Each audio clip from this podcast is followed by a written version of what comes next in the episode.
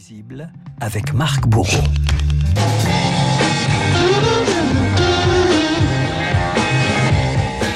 Marc, une légende de la musique, aurait soufflé ses 80 bougies ce week-end. Le guitariste et chanteur Jimi Hendrix, l'occasion de revenir sur un épisode décisif et assez méconnu de sa carrière, l'aventure européenne de Jimi Hendrix. Et oui, une parenthèse qui démarre en 1966. Le gamin de Seattle a 24 ans lorsqu'il débarque à Londres. Son jeu de guitare a tapé dans l'œil des Rolling Stones et des Beatles, rien que ça. Et justement, Hendrix a décidé de s'acclimater pour son premier concert britannique. Il reprend ce morceau.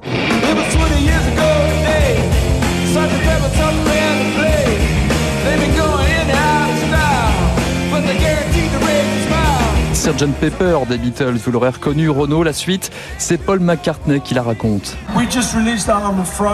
Nous venions de sortir le morceau, c'était un vendredi soir. Deux jours plus tard, il le jouait en ouverture de son concert. C'était fantastique. Tout le monde était là, car c'était un petit nouveau à Londres. Il jouait avec son vibrato, comme ça. Et puis, il a regardé dans le public. Jimmy n'en revenait pas. Mais c'est Eric Clapton là-bas Eric Clapton, le dieu de la guitare, comme on le surnomme en Angleterre. La rencontre a lieu dans un club. Jimmy s'invite sur scène, joue avec les dents, la guitare derrière la tête. Clapton ne fait pas le poids et se retire discrètement vers les coulisses. Le roi tombe de son trône, mais pas revanchard pour autant. Il a vraiment été un déclic dans ma vie. C'était un artisan, un maçon, un charpentier, un homme réservé, humble, très fort. Ça ne m'était jamais arrivé avant. C'était un moment de douleur, surtout le lendemain matin.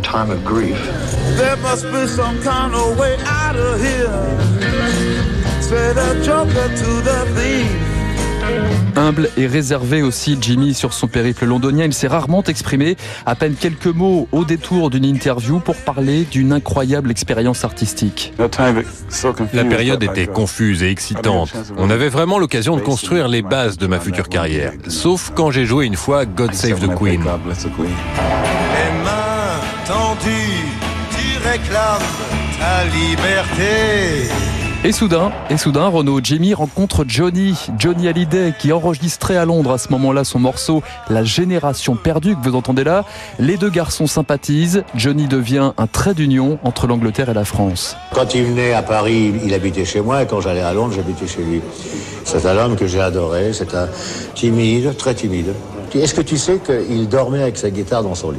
Oui, Il aimait sa guitare à ce moment-là. Et puis Johnny lui demande un jour de le suivre dans sa tournée Évreux, Nancy, avant de finir par l'Olympia qui fait ça le comble. J'avais un orchestre de 10 musiciens et on jouait quand même très fort. Et lui, il passait en première partie, ils étaient trois sur scène.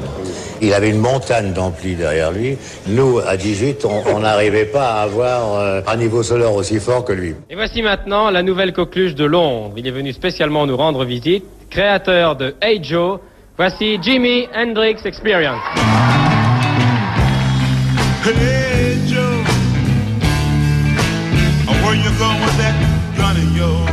Vous l'aurez reconnu, Renault, dès 67, Michel Drucker est dans le coup, Hendrix débarque sur le petit écran, Hey Joe, là encore, une histoire de collaboration avec Johnny Hallyday, comme le racontait l'intéressé. Il me dit, tu devrais la faire en français, moi je la fais en anglais, donc je, je l'enregistre en, en français à Londres, où il assiste aux séances.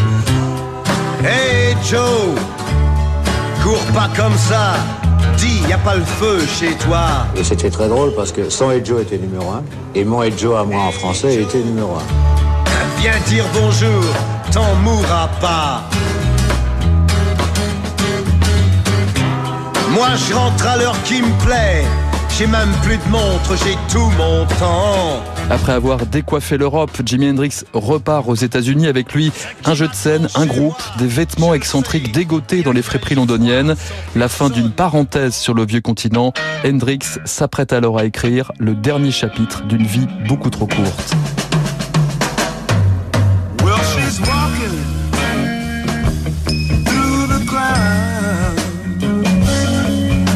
Circus mind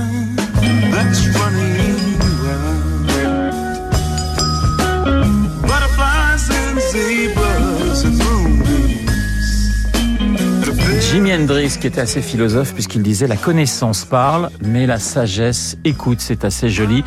Et vous entendez à l'instant Little Wing enregistré en, en 67. Jimi Hendrix qui est mort le 18 septembre 1970.